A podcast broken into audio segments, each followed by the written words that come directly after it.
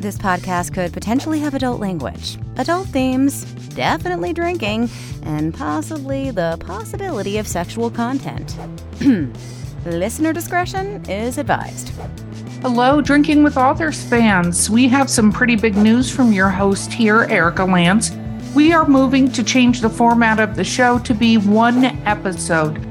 So, there's a few episodes that were recorded the old way that we're doing the new way, and that's what you're listening to. So, thank you. Don't forget to like and subscribe. And we love having you as fans. On to the show. Welcome to Drinking with Authors. I'm your host, Erika Lance. My co host today is the fantabulous, jumped in at the last minute, J.M. Paquette. And our guest today is Evan Graham. Welcome. Thank you for having me. Absolutely. Okay, let's talk a little bit about what we're drinking. So I am drinking um, the last I have of uh, because it's made in Tennessee. I suppose I could figure out where to get it, but my daughter got it for me in Clarksville, Tennessee, because the winery is there. Beachaven Vineyards um, Blackberry, and I'm I just realized it's named Beachaven and it's in Clarksville, Tennessee. So that's a now that I'm analyzing that way too much, it's a weird name. Okay. um, uh, Jen, what are you going to be drinking in moments since you jumped in at the very last second here for I'm going to be drinking a cup of tea of unknown variety or vintage because the water is still boiling. So I like it. I like it. Who knows? It's up for grabs. Evan, what are you drinking? Mine is an ungodly concoction I've created of my own volition that is non alcoholic, but no less unhinged. Uh, it's mostly Mountain Dew uh, voltage, but with a little bit of ginger extract and a squirt of lemon. I call it a synaptic override. I love it. Hold up that glass so people it's so pretty. Glass. It is beautiful. It's blue. And it I love the fact that you somehow tried to make Mountain Dew like healthy in some way. I, yeah. It's it feels like real fruit in it. it. It's a Douglas Adams drink. It yes, it's like getting smashed in the head with a gold brick with a lemon and stuff. Yeah. Mm-hmm. Oh my god, I love that. Well done, Jen. Well done. Callback on that. What is that? A pangalactic gargle blaster. Gargle blaster. Yeah. Okay. Ooh, look at all of us nerds go. yes. Nerds unite. Okay, Evan. Um, for the audience at large, what do you write? I write uh, hard science fiction thrillers. I t- t- sort of uh, kind of halfway between like the alien movies and like uh, like 2001 a space odyssey i like to say kind of like in in that vein of like dark and scary but also kind of focusing on like the mystery and the intrigue of the unknown. That that's my whole shtick. I my novel, uh, Tantalus Depths, came out last September. That's my debut novel, but I've also written four, soon to be five short stories in a, a series that's called uh, The Calling Void. That are it's an anthology series that all kind of has that same kind of dark, hard sci-fi tone to it. So, I can. it do all your stories take place in the same world? Like, is there, you know, some sort of overall command structure and then you do the exploratory teams? Is that how you? Kind work? of. Uh, it, it all takes place in the same universe. Okay. So it's like, it shares the same world building. It's set in kind of a middling to far off future of like roughly about 150 years into our future. Um, there was a big cataclysm that basically happened called the Corsica event. That's one of the like prime things that happens in the the history of the series that happens towards the end of the 21st century where a AI goes rogue and the singularity occurs and it starts to self-evolve and it becomes basically a machine god and part of its evolution is like this global cataclysm and it takes us decades to recover from it so that's kind of the backdrop for my story like we kind of rebuild from that to a degree. We get uh, new technologies from reverse engineering the constructs that this rogue AI built. And uh, that's how we're able to like travel faster than light, go to different planets and stuff. So it follows different stories of different characters as they kind of venture out into this world.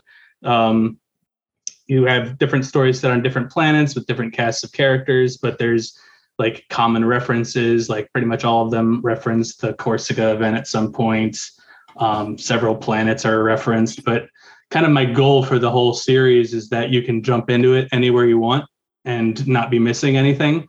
So if you decide you only want to read like one or two of them, you can. If you decide you want to read them in whatever order you want, you like you can. Like each story is pretty well self-contained, but there is a kind of a reward if you read all of them. Like you'll see how certain threads cross from one to another, so you can do it either way.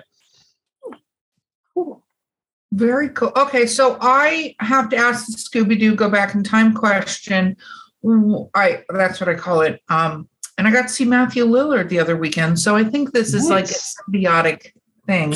Um, what? So this is your debut novel. When did you actually start writing? Uh, I've written on a continuum. Uh, I've I started writing, if you want to call it that, when I was a kid. Like, oh no, we call it that. Our yeah. creative begin somewhere. So, I. Know I desire for those stories to never be read by anyone, uh, but I've been writing pretty consistently since I was 13, 14 years old. And like I, I've definitely like built on my past, but Tantalus Depths was something I started writing in my senior year of college. So that was a long time ago. uh, that was the first time I wrote anything that I felt deserved to be actually published. So that one has been in development for uh, years and years and years. Like I started writing it back in 2012 and it just kind of coalesced over time. But like I wrote several short stories while I was developing it. So that's kind of how I've started to establish myself as a writer. Okay. So I first of all, we will go obviously um, rummage through your parents' house and find these rogue stories so that we can make sure they do see the light of day. I'm just kidding. We've all written stories like that that should never see the light of day. But at the same time, we had to start somewhere, and it's better we wrote them then than we were writing them now. It's true. And have to start. So, um, has it always been sci-fi for you though? Not always. Uh, I'd say it's always been speculative fiction. Mm-hmm. My very first uh, actual attempt at writing a novel, I was writing a Lord of the Rings fan fiction. I was well, probably 11. Our, our, friend JM here is a Tolkienologist or some ridiculous name that I didn't, I don't even know is a thing for the record.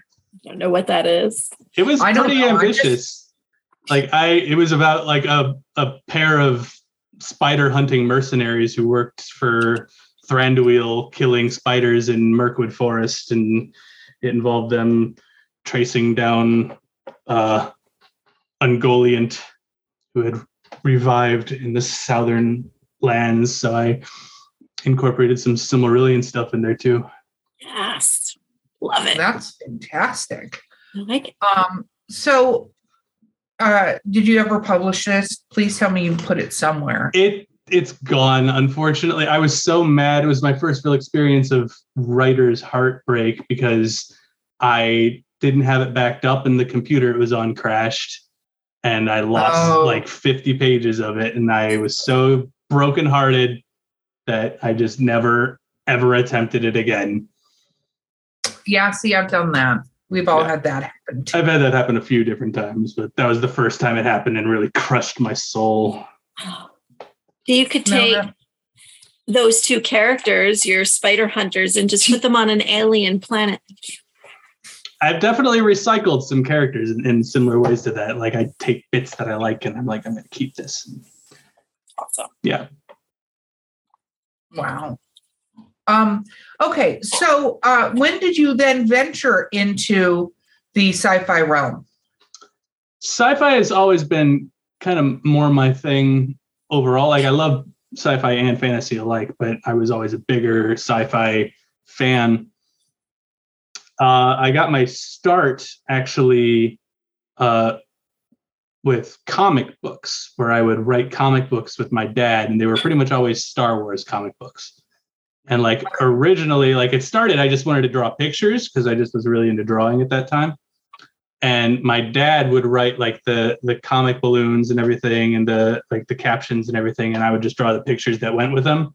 I think eventually he just got tired of doing that because he was like, "Why don't you try writing your own and then drawing the pictures?" So I started doing that, and then I kept doing that for a while, and then eventually my dad was like, "Why don't you try writing something that's not Star Wars?" And I was like, "Oh, okay."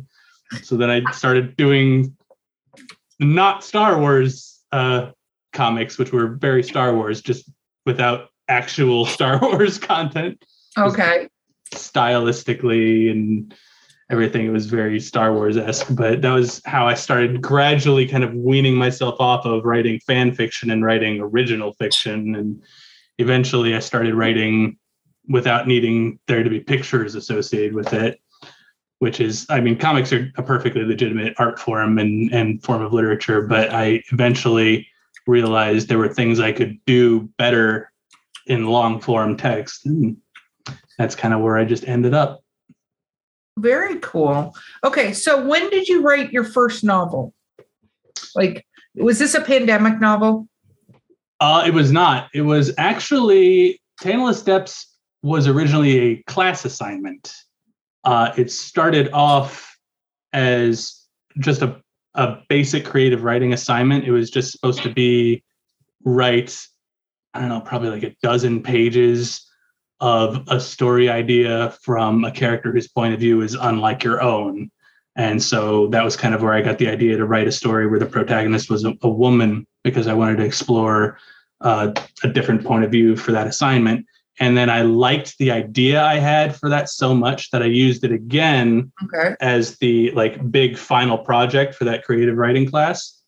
And I got pretty far into it. Like it had to be like a short story for that assignment or like the first couple chapters of a book. And I originally wanted it to be a short story, but as I went on, it became very clear that it was going to end up being a full novel and it was just going to be the first few chapters of it. And so I, I got a few chapters into it and the class ended. I got my grade for it. It was a pretty good grade, as I remember, but the book wasn't done. And it just sat there for a while because I, I had more ideas for it. I really wanted to finish it, but I lost motivation when there wasn't a grade attached to it. And then like two years later, during my final, like my senior year of college, in order to fulfill my writing minor, uh, I had to do like an independent study kind of a thing where I just wrote a book.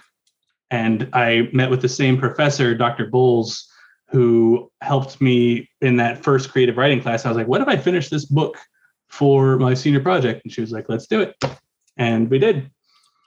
And I have to give her credit because she was the one who told me I should go about publishing it. And I eventually did.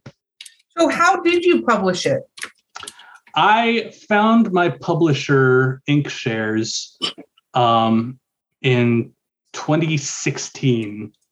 They were doing a uh, contest with Geek and Sundry. Uh huh. Uh, and it was basically their whole publishing model is kind of a crowdfunding based model. Like if you you like set your book up, you have like a page on the website for your book and everything like that, and you launch a campaign for it, and then you sell pre-orders of it. Okay. And if you get 750 pre-orders, they give you the publishing deal. That's kind of how they do quality control rather than working with literary agents. It's like if you can generate this much interest in a book, it's worth publishing. So I joined that contest where it was supposed to be like the, the top three uh, finalists would just get the publishing deal, whether they had 750 pre orders or not. And I came in fifth place. So I didn't get it in the contest. But by that point, I'd come far enough. I was like, I'm just going to go the rest of the way. And I did. Wow. Very cool. Very, very cool. Are they the ones publishing your short stories as well? They are not, although um, my short stories are published through a, a collective, uh, kind of a publishing group of authors who work together to publish and, and promote our work. And okay. it's called Writing Bloc, uh, block with a B L O C. Uh, and we, most of us met through that publishing process with Inkshares. Like the way the whole crowdfunding thing works, there's a, a tendency for a lot of um, networking that just happens through the process of I'm trying to get pre-orders for my book, you're trying to get pre-orders for your book. How can we help each other out? And formed a pretty tight community through that process that most of us are still working with each other a lot today. Very cool. Um, oh my God, my brain just froze. I just had wine brain, Jen. Wine brain just occurred. Um, oh, so when did, so what was the exact release date of your first book? September 27th, 2023, 22. Okay. And so what was it like to get that in your hands? It was surreal. Um, I actually got it in my hands a couple weeks before that. My publisher sent me some uh, early copies, and it took me, like like I said, I funded it in 2016, and it came out in 2020. So it was in development for six full years. I went through so many different development edits and copy edits, and just it was just in development hell forever. And it was starting to feel like it really wasn't ever going to happen. Okay. So when I finally got my first copy of the book in the mail and was able to like touch it and like flip through the pages, just get that new book smell and know it was mine, like that was absolutely surreal. Um, and uh, another big first for me that was even bigger than that, I think, was the audiobook, which is narrated by the incredibly talented Andi Arndt on Audible. Um, that came out the same day as the as the book itself. And when I listened to that audiobook for the very first time, hearing it narrated by a professional and acclaimed audiobook narrator just hearing my words read that way was absolutely life changing, just completely mind blowing. Um, I love that you said that because I think that a lot of authors sort of vacillate on listening to their books on audio. I think it depends on one's personality type, what kind of author they are, that sort of thing. Because I know some authors, like I actually re listen to my audiobooks in my series because it's an easy way for me when I go, because I'm not a research person like both of you on this call. JM does a lot more research than me. I mm-hmm. just sort of wing it. And but I write real life stuff, like not not nonfiction, but I put it in like the current world. So it's not a lot of research I have to do. I have to look up a club name, Google it, throw it in there. The world's, I'm never not mentioning that club again. You know what I mean? Like, mm-hmm. or just make one up because that sort of thing. But um, so I listen to them for that purpose because it really helps me to um, remember where I was at and start the next book and hopefully not piss off my editor too much. But um, I know some people who just can't stand it or they hear every error they made mm-hmm. while they're listening to the audiobook.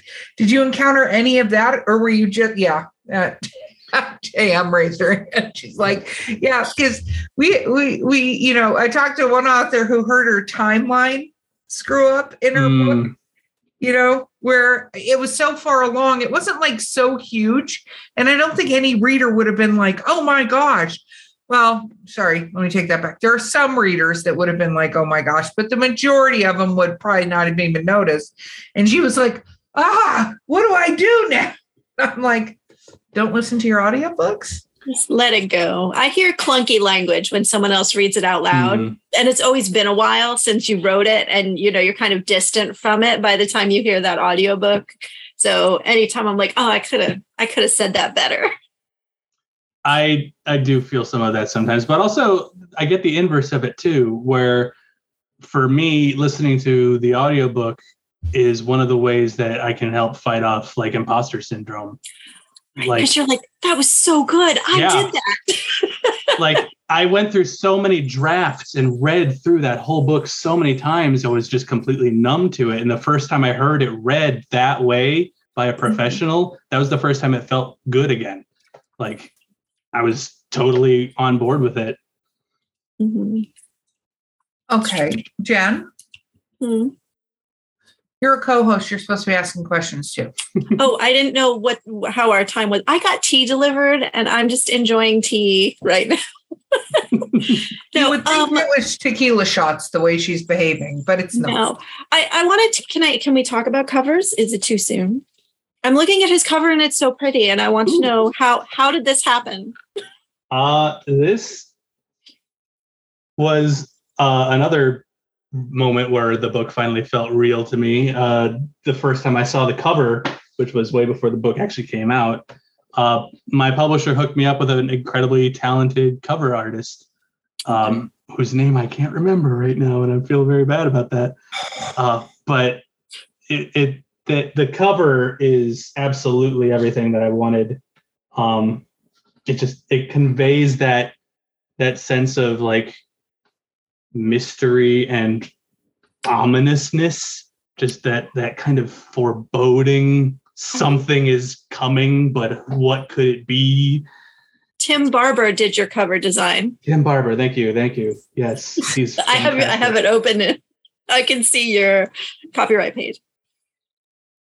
Yes done, he's Tim. done a few different covers for a, a, couple of my different friends who also published through inkshares and they've all been phenomenal. He's he's truly fantastic uh, designer. Like he, I, I feel like I gave him so little to work on because I just I don't have a good mind for a cover art. Like I can't. They they asked me to give them ideas for what I wanted for my cover. I'm like, I don't know, make it cool and scary. like, Sci-fi thriller, find something. yeah, I was like, blue is a good color for it. I mention that color often in the book, so that's why my drink is blue because it's mm-hmm. thematically relevant. Mm-hmm. That again is really interesting because a lot of authors can get kind of obsessed about the covers, like and be like, no, it needs to have a this kind of keyboard and this sort of ship and this kind of alien and and I think sometimes that's great, but I think other times watching somebody bring your art to life is kind of neat because a cover artist is very different than a writer. Like it's a yeah. different kind of artwork, you know. I'm a big fan of a collaborative process. Like I, I had to kind of the same thing when I was talking with Andi, my my audiobook narrator, when she was like asking me if there were any things I wanted to be done specific ways. I had like a few, but for the most part, I was like, go where it feels like you should. And it's kind of the same way with the the cover art. I'm like, I don't have your instincts as a visual artist. So I don't want to tell you overly much what you should do with this. Like, here are the things that are important from my point of view. Build on them, do whatever seems right to you. Because I, I think it's important to let people follow their strengths and to recognize where your strengths end. And that's where mine ended is like, okay, here's here's where I want you to go wild with it. That's, that's very cool. Yeah, that's so important, I think, as authors to realize they're like the audio book person, that's what they do. Let them let them do their thing. Um, and it's hard because it's your book baby, right? Mm. You're mm-hmm. like, no, it I, I have a vision for what it should be, but at the same time, like, yeah, it's it's good to let people shine and kind of play to their strength. I like it. Cool. Yes. No, totally. And um you know every, there's every part of this process has somebody who um you know editing typesetting whatever who has a whole kind of creative thing that needs to lend to enhancing your story and not subtracting from it right? Yeah. Hey listeners you know me eric lance. You're just listening to me in the podcast that you had. But guess what?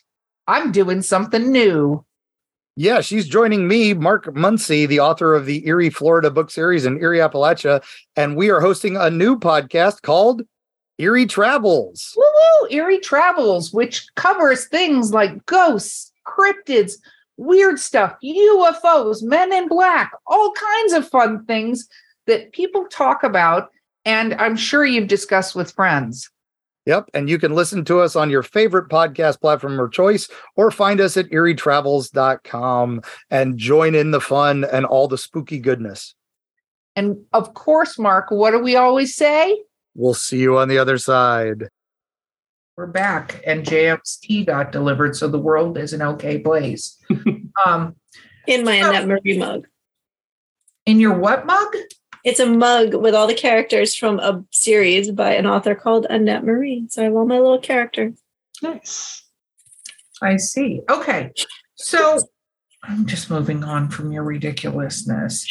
when we talked earlier, your um you said your story was aliens in sort of 2001, right? Mhm. What have been your sci-fi influencers? Because there's really different kinds of sci-fi, and yours sounds pretty hardcore. It's I have probably too many different ones. It's kind of a hodgepodge. Um, Okay. it's there's a lot of Arthur C. Clarke in this book. It's it's it's kind of that old school style of like exploration focused sci-fi that we don't tend to, to see as often these days. Um, but there's also, oh, geez, I've definitely taken some inspiration from Isaac Asimov. Isaac Asimov is actually name dropped literally in this book. They I basically ripped off his three laws of robotics and like admitted to it in the book. I call them the Asimov Hostetler laws. Um, I modified them a little so it's not fully plagiarized. uh, I also took some inspiration from Andy Weir with The Martian. Um, that kind of very, very grounded approach to to science. I tried to have as much scientific realism in there as possible. Like I made a few very specific intentional breaks with like faster than light space travel and stuff. But I, I tried to, for the most part, think of what could these characters do in this scenario that works with actual real life physics. Um, You use real life physics? What? I tried. that was another awesome thing my publisher did for me. They actually put me in touch with a former NASA physicist to do a scientific accuracy check on the book, which was thrilling. Well, Uh, I I will say this because you did say hard sci-fi, and we talked a lot on this show about that particular genre and the fans of that particular genre and what happens when you don't do what you're Oh yeah, yeah yep. publisher had you do. I've already gotten some flack in that regard, and like you know, to a degree, you have to make room for the rule of cool a little bit. Uh, if it's cool enough to bend the rules, like it, I try never to do anything that's fully impossible, but I don't mind improbable. Like improbable is okay with me if it's cool enough. Yeah. If it doesn't break the rules and it still fits in them, I can justify it somehow. So what if what kind of flack have you gotten? Do tell. Uh, a lot of non-specific stuff. Just I try not to give too much credence to like one-star reviews and stuff like that. But a lot of people have have said that uh, parts of the book uh, are difficult for them to suspend their disbelief of, and that's fine. Uh, I think some of those people are underestimating how weird real science is Yeah. because some things that I think they think I made up, I didn't. like science is weird. It's awesome. It's one of the reasons science fiction works so well. Yeah, no, I I I agree. I agree. So you have the five short stories. What is coming up for you? I have all kinds of stuff coming up. My my next short story, my fifth one, uh, is called Neurophage, and that's coming out in a short story anthology with the Writing Bloc Collective that I mentioned. Uh, that's coming out, I believe, on May thirtieth. Uh, it's a short story collection called Passageways Mythos. Okay. And Mythos is uh, that specific anthology. All of the anthologies that Writing Bloc have like a, a specific theme that each of the stories is based on. Okay. And the theme for that one is every story in there is some kind of a reimagining of either a fairy tale or a classic myth. And mine is a sci fi horror uh, reinterpretation of Hansel and Gretel. Oh, Do I they love that. die? Do they make it? Why would he give that away? Spoilers. What are you doing? How There's- much of a reimagining are we talking here? I guess there's there's death in it. I'll say that. okay. Okay. I'll take that. It's sci-fi horror. I think I earned it. Jen, you already kind of knew the answer to that, right? I know. did. I know. I I read happy ending stuff. So when I'm the terrible person that will flip to the end to see if the characters survive. And then if they do, then I'll read it. But if everybody dies, I'm like, oh man. I don't I- want to meet people about to die. I, I will say I generally, as a general rule, prefer horror stories where at least one person makes it to the end. Like So I write horror, but I write horror that doesn't have happy endings. That doesn't mean everybody dies, but nobody's coming out of there like everything's fucking fine. Because Yeah. when you go through stuff like that, everything's not. And here's the thing is JM helped me arrive at this determination when I started writing horror 20 something years ago. We had a I- conversation in a car that involved I don't think the story has a happy ending. And she was like, Well, sometimes they don't have happy endings. And from then on, everyone who write wants to write reviews about how I punched them in the face, it is J.M. Paquette's fault. You can send her the angry emails. See, the problem is I read so much literature going to school where everyone dies and it's always sad and super depressing and like the world is doomed and humanity is, you know, terrible and there's no redeeming features ever because it's all, you know, lost. And I just want people to live and, and be happy in my fiction now. That's I don't know. There's- Live I know be that horror has a purpose. It has a purpose, and it, I I can appreciate it. It's just, it's not my car. I Yeah. I will say one of the things that drives me to horrors slash thrillers because I tend to think most of my stuff is more of a thriller style than horror style.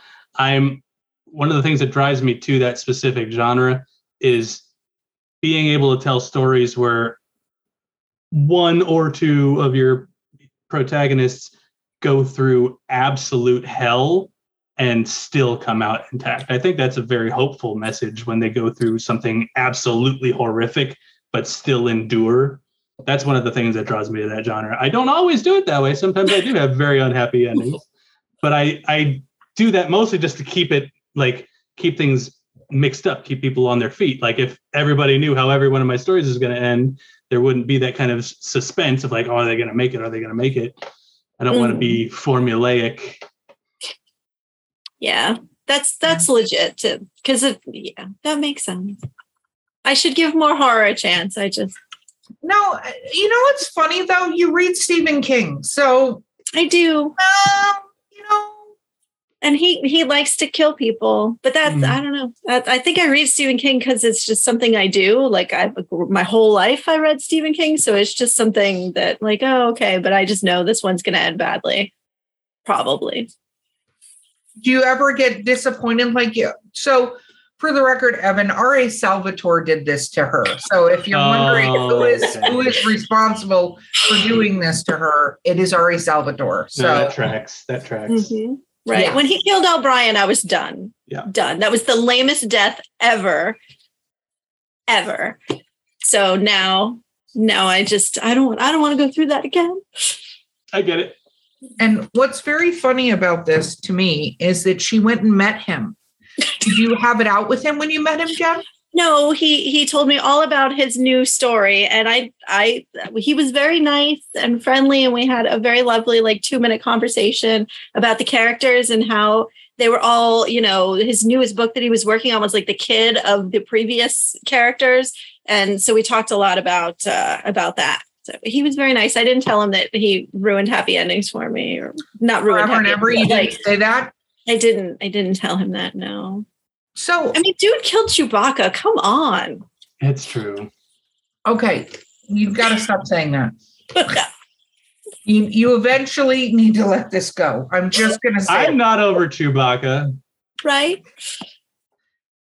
Anyway, I knew I understand that characters have to die and that that's a thing. I get it. It has its purpose, as you said. You know, it gives it gives a chance for those survivors or for the greater good, right, to have hope, right, that the the evil is vanquished for the moment or however. Well, here's the thing though. I think there are some stories, and especially like let's take he said aliens earlier. Let's take that for a moment.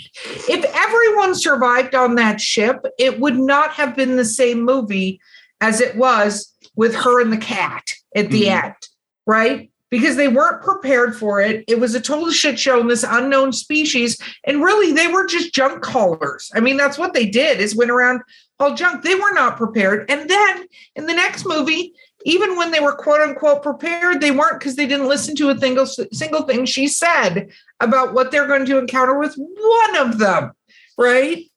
So I think if those movies had had everybody survive and everybody was fine, where do you think we would be now with them? I do think that was the worst thing they did with Alien Three, though, is by killing off. Oh, let's not let's not bring up Alien before it even started. Like that illustrates the point even more. Like having Newt die was a bad idea. Well, that whole thing was. Uh, I hope Sigourney Weaver regrets that. I enjoy Sigourney Weaver, but she was the one that kind of went to them and said um, that she thought she didn't want to do anything with guns. So they had to come up with a whole entire thing that didn't involve guns. Hmm.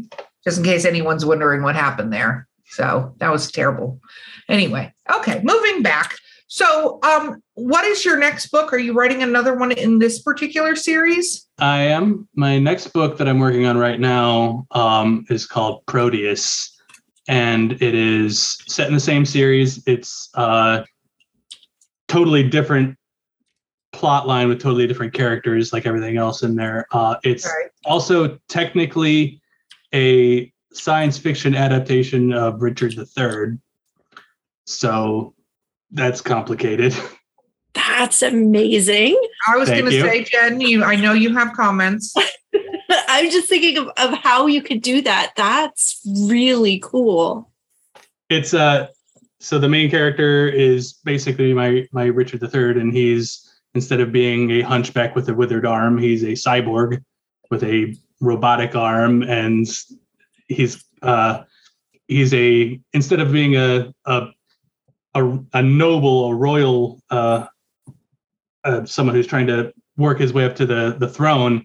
He's a war veteran who is basically trying to take over uh, this ship. The whole story takes place on this massive multi generational colony ship where half of the crew has committed mutiny and they're trying to turn the ship around.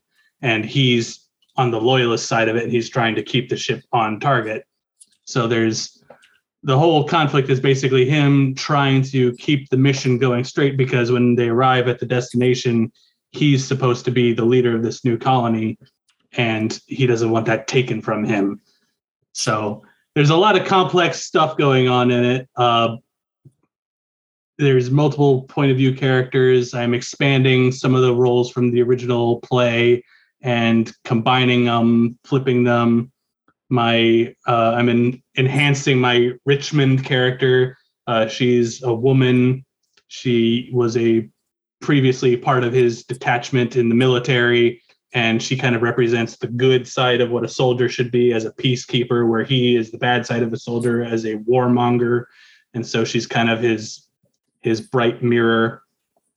Um, lots lots of stuff like that. There, there's a whole lot going on. I'm i'm doing all kinds of uh, complex literary stuff with it. So your first book was ai was that inspired by something else? Like why ai well it's there the whole series i call it the calling void because that it's taken directly from a specific phrase um, in, in French, it's called l'appel du vide, which literally means the call of the void. And it's, yep, it's that term for when you're sitting on a high place and you look down and you get that instant thought of, I should jump. And it's, that's, I'm kind of transposing that to our, our view of like space travel, of it, space is a bad place for people to be. it's it wants to kill you. It's not inhabitable. It's the most uninhabitable place in the world but we want to go there. And there's that mystery of what will happen if i go out here? What will happen if i do this? And we know we shouldn't but we want to. And it's that kind of enticing idea of like what if we go out there? I just i love that the unknown has this mixture of dread and enticement. And that's kind of what the whole series is about. And it's basically just kind of showing how humanity is constantly just on the very precipice of self annihilation. And it's usually our own fault in some way or another. But we still just manage to just edge along, just kind of like inching past oblivion. So that's what this story is about. Like of Steps was all about this unknown world full of alien mysteries, this rogue AI that could potentially cause our annihilation, uh, this secret alien mega structure of this planet that's not actually a planet, it's an artificial construct built thousands of years ago by a civilization we've never encountered and we don't know anything about it. Just exploring the unknown, even if it could be our annihilation, is the main theme of that one. But for Proteus, it's a much more of a kind of personal threat of like what kind of atrocities could humanity cause in this vaster setting? Like because mm-hmm. jacob the the main character in proteus is an absolute monster. He's a, he's a horrible horrible man. He's a fascistic warmongering monstrosity of a man. And he carves a bloody swath through this crew of this ship. And initially he's kind of held up as a hero. He's he gets kind of the war hero treatment. But he's like as the story unveils more and more of his actual personality we see more and more of how much of him is just irredeemable evil. I i enjoy irredeemable evil. I'm a fan. Me too. Okay. So what are your so you you publish this book. Do you have any specific like writing goals for yourself? Like this is what I want to be? Because we talked earlier, you got a, a, huge convention circuit you're doing this year. Mm. Which you'll give me, you gave me your website, so I'm sure that'll be listed on there yes. so that people can find you. But um, what now that you've done this, now that you've got these five stories, you're working on the second book what is like now you're envisioning as your sort of writing journey? I have a bunch more books planned in this series that i plan to, to work through. Um, i kind of i, I really want to i'm just fascinated by this specific kind of sub sub genre of science fiction where it's like thriller horror elements mystery uh, just exploring that is is kind of my main thing. If, eventually, I'll I'll branch out into other uh, genres. I have some interest in doing fantasy or maybe more lighthearted space opera style science fiction at some point in time. But like for now, I, I really want to focus on on the Calling Void series and fleshing it out. I know already how it's going to end. Um, because even though it is an anthology series, there is kind of a, a meta arc going on from book one to the final book. I don't know every step along the way, but I do know the the final destination. And I just want to kind of expand this world more and more with more short stories and novels. Um, just build, build, build on it and, and go deeper into it and kind of explore it till I'm satisfied and then keep moving on to, to other different kinds of projects once I feel like I've done enough with this one. I don't want to labor it too much and and just kind of dwell on it past the point where I feel like it's it's said everything it has to say, but I, I think I can do a lot more with it for sure. Very cool. Very cool. So when is the ETA for book two? Do we do we have a publication date? Inquiring minds that like this kind of horror sci-fi stuff want to know. Uh, that would be me, not Jen, in case you're guessing on this call which one of us we're I can appreciate the the book. That's I he said Shakespeare. You can't jump on the bandwagon now because he said Shakespeare. That's, I'm very interested in a sci-fi thriller retelling of Shakespeare's Richard III. That's amazing. I'll take it. Uh, I I should have an ETA on it. I wish I did. I'm so bad at making deadlines for myself.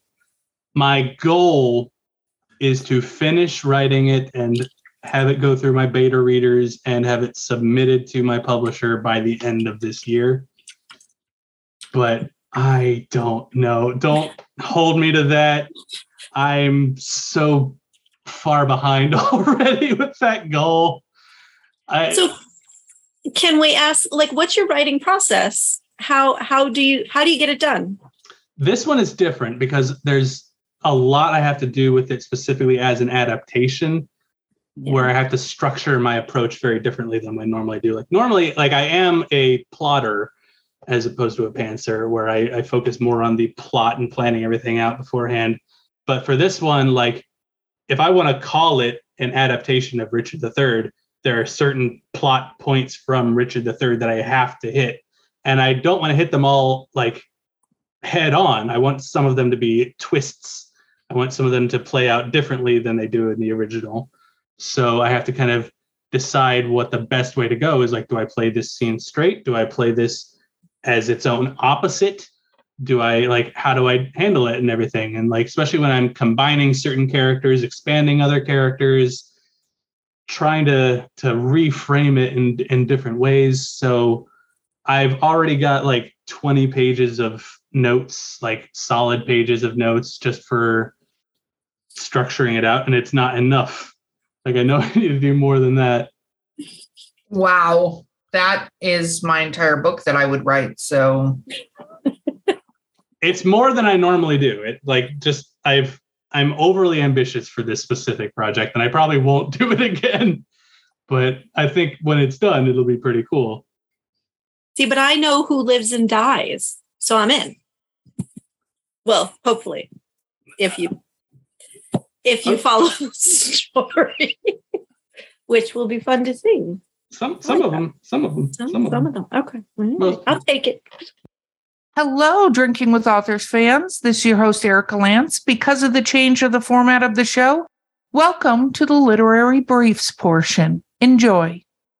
Evan, we are going to ask you some rapid fire questions. Do you feel at all prepared for this? No, go ahead. Perfect. It didn't matter. It was going to happen anyway. I just thought I'd see if there was a confidence there. What is your favorite book of all time? Uh, my opinion on that changes constantly, but I think for now I will go with Stephen King's From a Buick 8. Interesting. Why that one? It's my favorite one of his books. It's it's got this wonderful mixture of the mundane and the weird that I just really really like. Okay, it's the vampire in the grocery store kind of feeling, like mm. that. Kind of, yeah.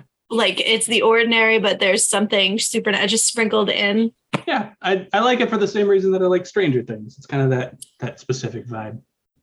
I have to give Stranger Things a lot of credit. One, they did complete homage to the 80s. I don't think when I saw that shopping mall, I was like, I shopped at that shopping mall from Stranger Things.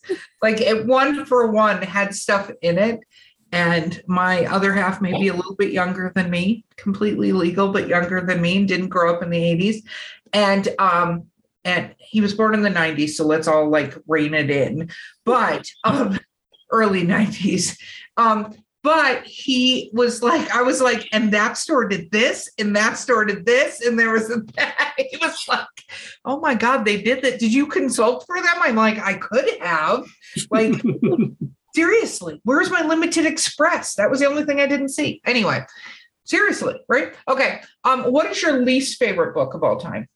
Uh, I might get some flack for this because, for reasons that entirely elude me, it is extremely popular in certain portions of the world. But it's a long way to a small angry planet by Becky Chambers.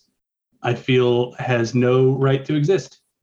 Okay, I've never read it, but now I shan't. So Dope. that's fine. I'm already going to get all the hate mail about the Doctor Who thing. So you're, I think you're going to be safe through this. Like in the piss off fan clubs, I bet the one I'm pissing off is bigger than the one you're pissing. It's I it has a big fan base for some reason, but it has no plot, so I don't understand what they like about it. No, that makes sense. Okay. What about if you could be any of your characters, who would you be?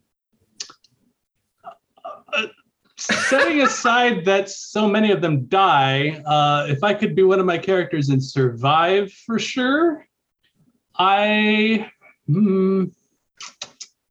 I would probably want to be, mm, gosh, I want to be Hollis Rook. He's a character in Tantalus Depths who is a space miner and he's a wisecracker. He's kind of kind of the class clown on the crew, um, but he's also had the chance to uh, work with lasers on Io and other hazardous mining locations across the galaxy. I think that'd be fun. Very cool. What about if you could be in any um, literary world? What world would you go to? Hmm. Uh, if I could go to any world, hmm. Or universe? Is it a pantheon? No, that's a god thing, right? That's okay. I've had a little yeah. multiverse. Multiverse. Uh, I'd probably go to. I, I got to go with where, where my inner child would want to go, and that is Star Wars, specifically the original Legends expanded universe continuity. Very cool. Very cool. Jen. Who is your favorite Star Wars character? HK 47. Why? Because he's a crazy homicidal robot and he like, has just a fun personality. Okay. That's he takes fair. great joy in what he does, and what he does is mostly killing people. See, my answer changed after a certain series came out because I think it kind of destroyed the character for me. And, you know, it, it rhymes with pet. so, one of the many, many reasons that the original expanded universe continuity is better. Yeah, I have to say, um, did you watch Alderaan? Was it Alderaan? No. Andor. Um, Andor.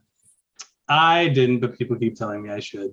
I have to say, I was actually very impressed with it the way I was with Rogue One.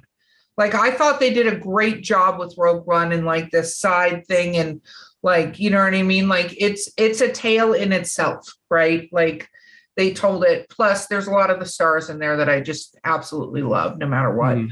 And um, I have to say, Andor, they I think that what sucks is they're not renewing it, but I think the way they did that was kind of brilliant because I think the biggest problem with Star Wars, and then I'm going to get off this and go back to you because I could do this for hours.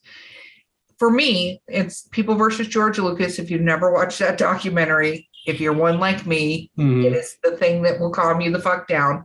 But it is that we have complete expectations for some of these characters. So when they take some of these characters and try to do something with them, if it's not done really, really well, I fucking hate it. Like, mm-hmm. you know, I was like, I thought The Mandalorian, besides a couple episodes, not going to go down this path, was really well done, actually.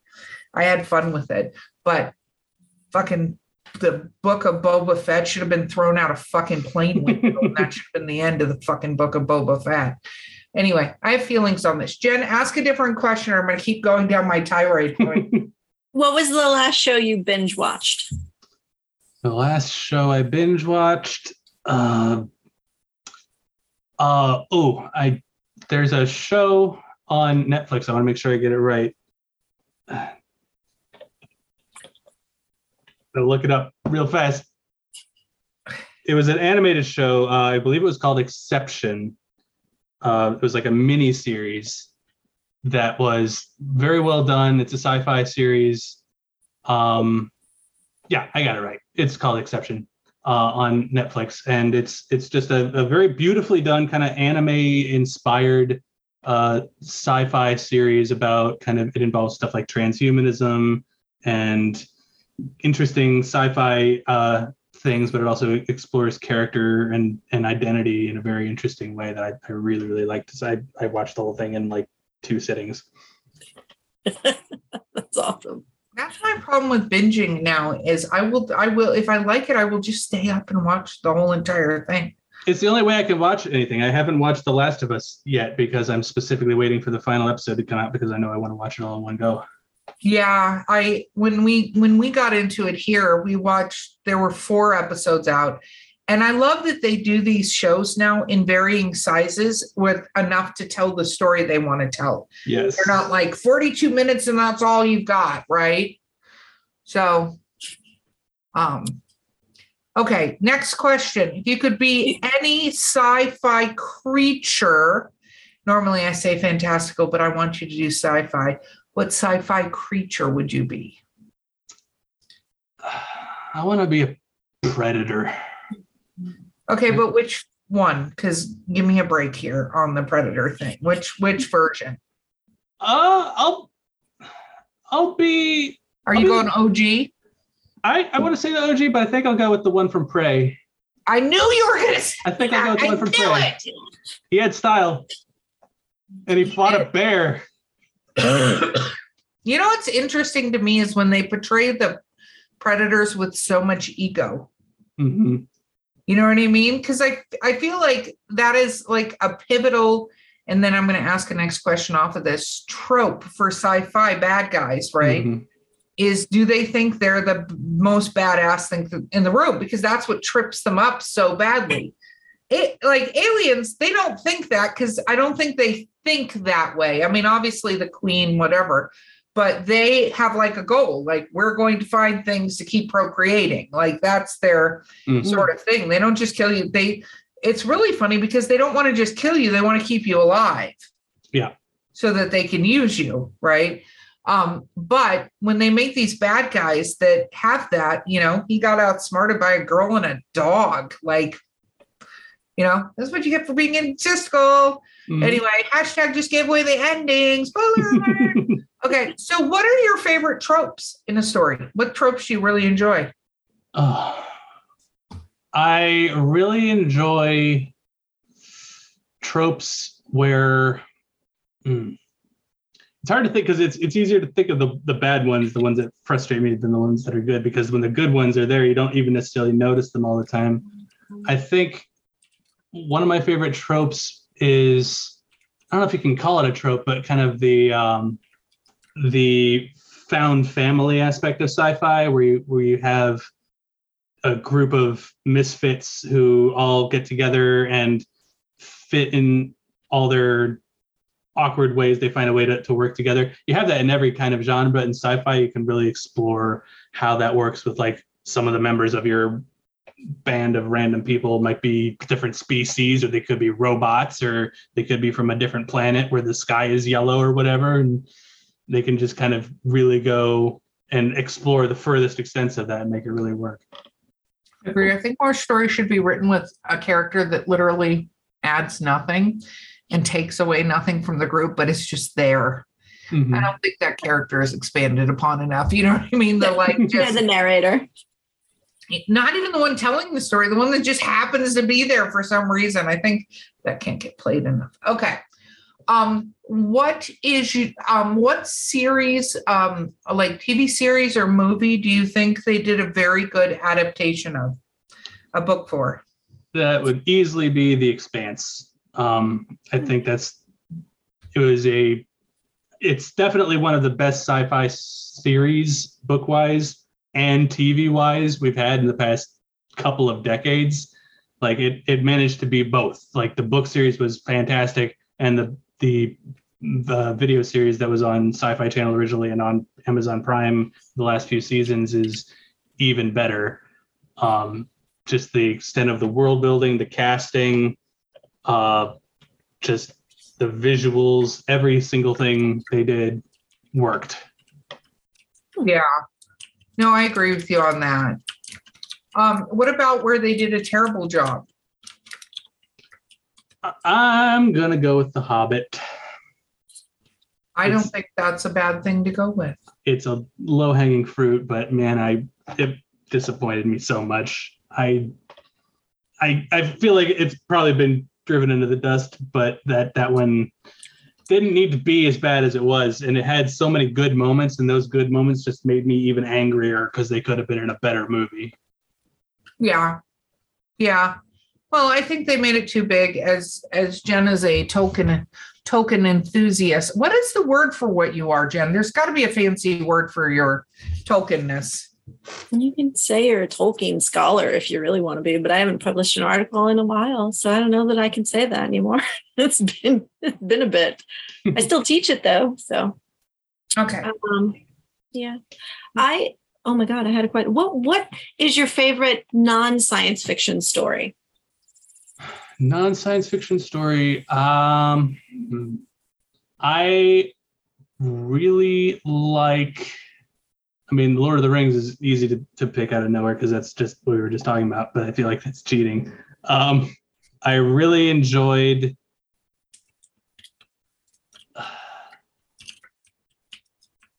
I sound like a doofus who can't think of anything.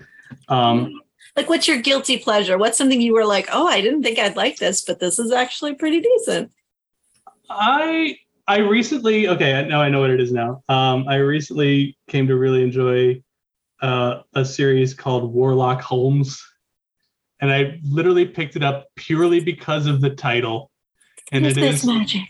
It is literally just that, and it's like it's told in kind of the standard, like uh, the the it's it's told very much in the the style of Sir Arthur Conan Doyle, like the original books, and it's Watson kind of going over his interactions with Warlock Holmes, who is just Sherlock Holmes, but instead of being a genius detective, he's a literal warlock who uses magic and he uses magic to solve crimes. And Watson's job is to try and make it seem like he's not using magic. So he's the one who like rationalizes everything and describes it as like a scientific method when it literally is just magic. I love that. Uh, Jen is googling it right now. I can. Oh, I, I, just added it to my like. This is going in my cart right now. It's a lot of fun. I literally did just buy it just for the title alone. Like that was enough to sell me pretty brilliant. Pretty brilliant. What's your favorite weird food combination?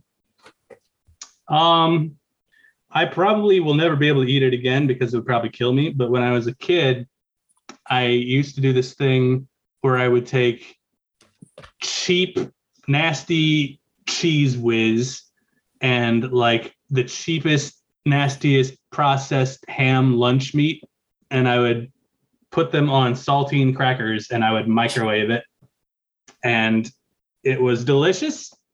It's probably shortened my lifespan by two or three years. but I would eat that all the time as a kid. I think there are many things we all ate as children that probably shortened our lifespan.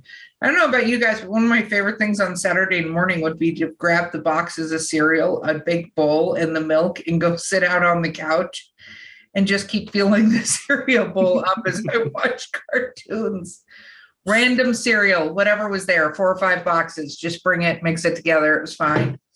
See, I ate it dry, just like like out of the box. I would just eat it. Who are you, you weirdo? I like the marshmallows. They're the best. Um, what was the first uh, album, music album that you bought for yourself? Oh, that is challenging to answer. I've never been a huge music person. Like it's just never been a huge part of my life. It was probably some I literally can't even remember because it was just What kind of music do you like if you had to pick music to listen to, what would you listen to? These days when I when I listen to music, it's usually to try and like psych myself up to start writing. So I can't listen to anything when I do that that has lyrics because I'll start thinking about the words and then I can't write words.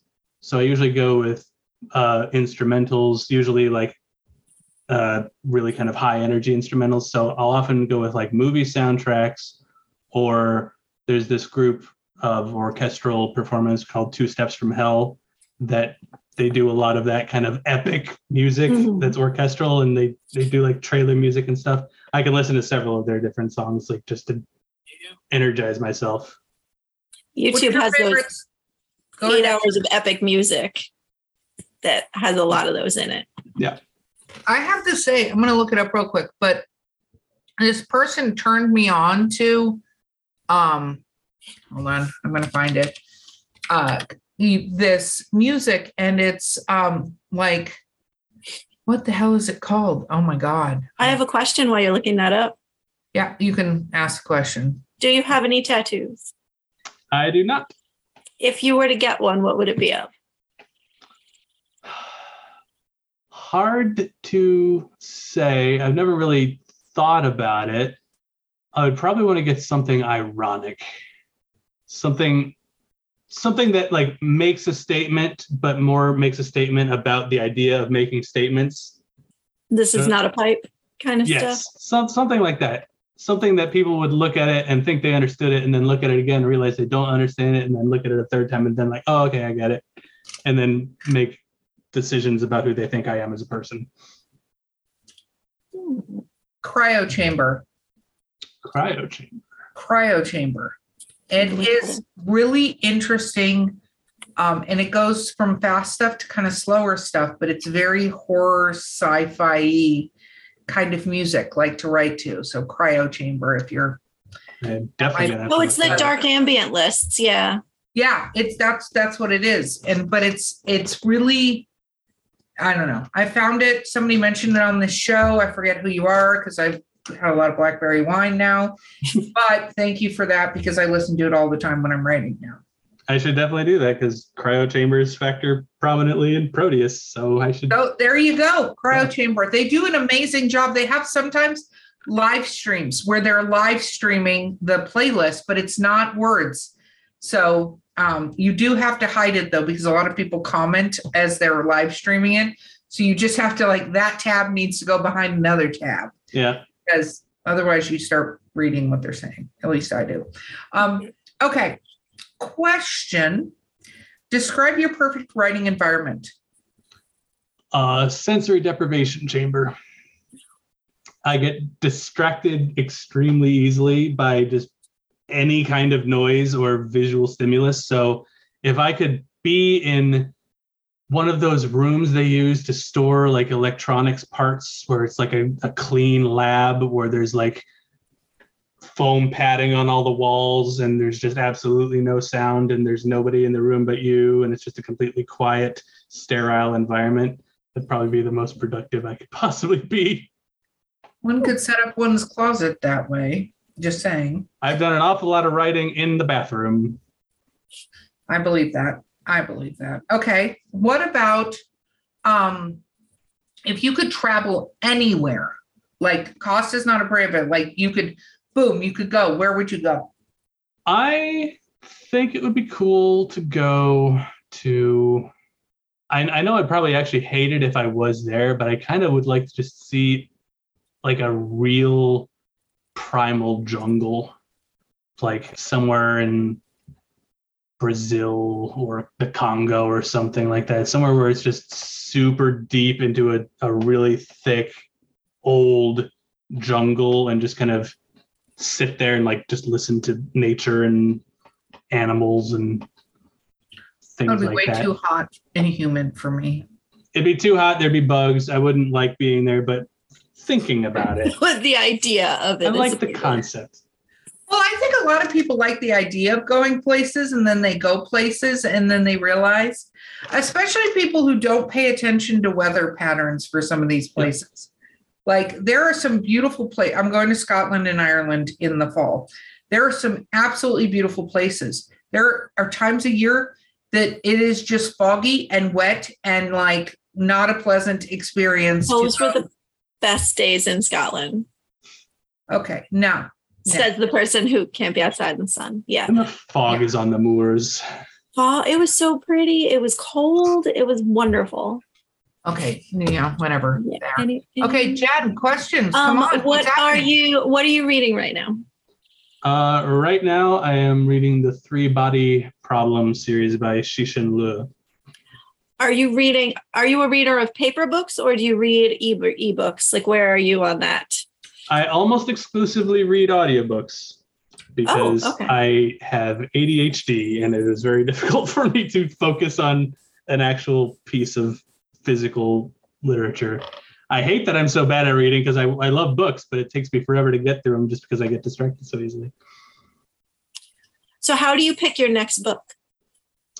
Uh, one of the reasons I'm reading that one specifically is because I was told that it's very kind of in line with what I'm doing, and, and I I one of the pieces of advice I regularly get as an author is that you should read similar things to what you write. So I sought that out specifically because it's hard sci-fi also that kind of fits in the same kind of tone neighborhood as what I write. But I also like I, I can't do that all the time because as much as I like dark sci-fi, it is depressing to read too much of it at once. So every once in a while, I got to throw something warmer, happier in there too. So I'll I'll mix in something that's more lighthearted or fantasy, so I can kind of do a palate cleanse from all the hard science and everything like that. So it's kind of that's kind of how it is for me. I I alternate between stuff that's very much in my genre and stuff that kind of is far enough away from it while still having a lot of the same things up from it that I like to kind of keep me interested, but also keep things mixed up and different. Will you follow an a narrator from book to book, or do you go by author? I I can do both. Um, I recently started listening to um, a bunch of Peter Clines' books, um, which I believe are narrated by Ray Porter. I should look that up.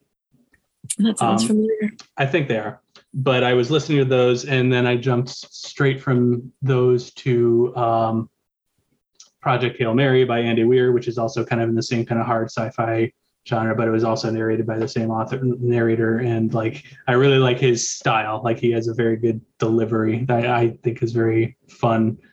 Um, but I also follow specific authors. If I read something by an author who I really, really like, I'll, I'll follow them onto their next one. Very cool. Okay, so final question. Which author would you like to have lunch with? It doesn't matter if they're living or dead, they won't be a zombie when they have lunch with you. I want to have lunch with H.P. Lovecraft, and I want to have a good long conversation with him about just kind of asking how he decides how he's going to write his horror and kind of get to pick his brain on all his techniques and then spend the second half of it explaining critical race theory to him.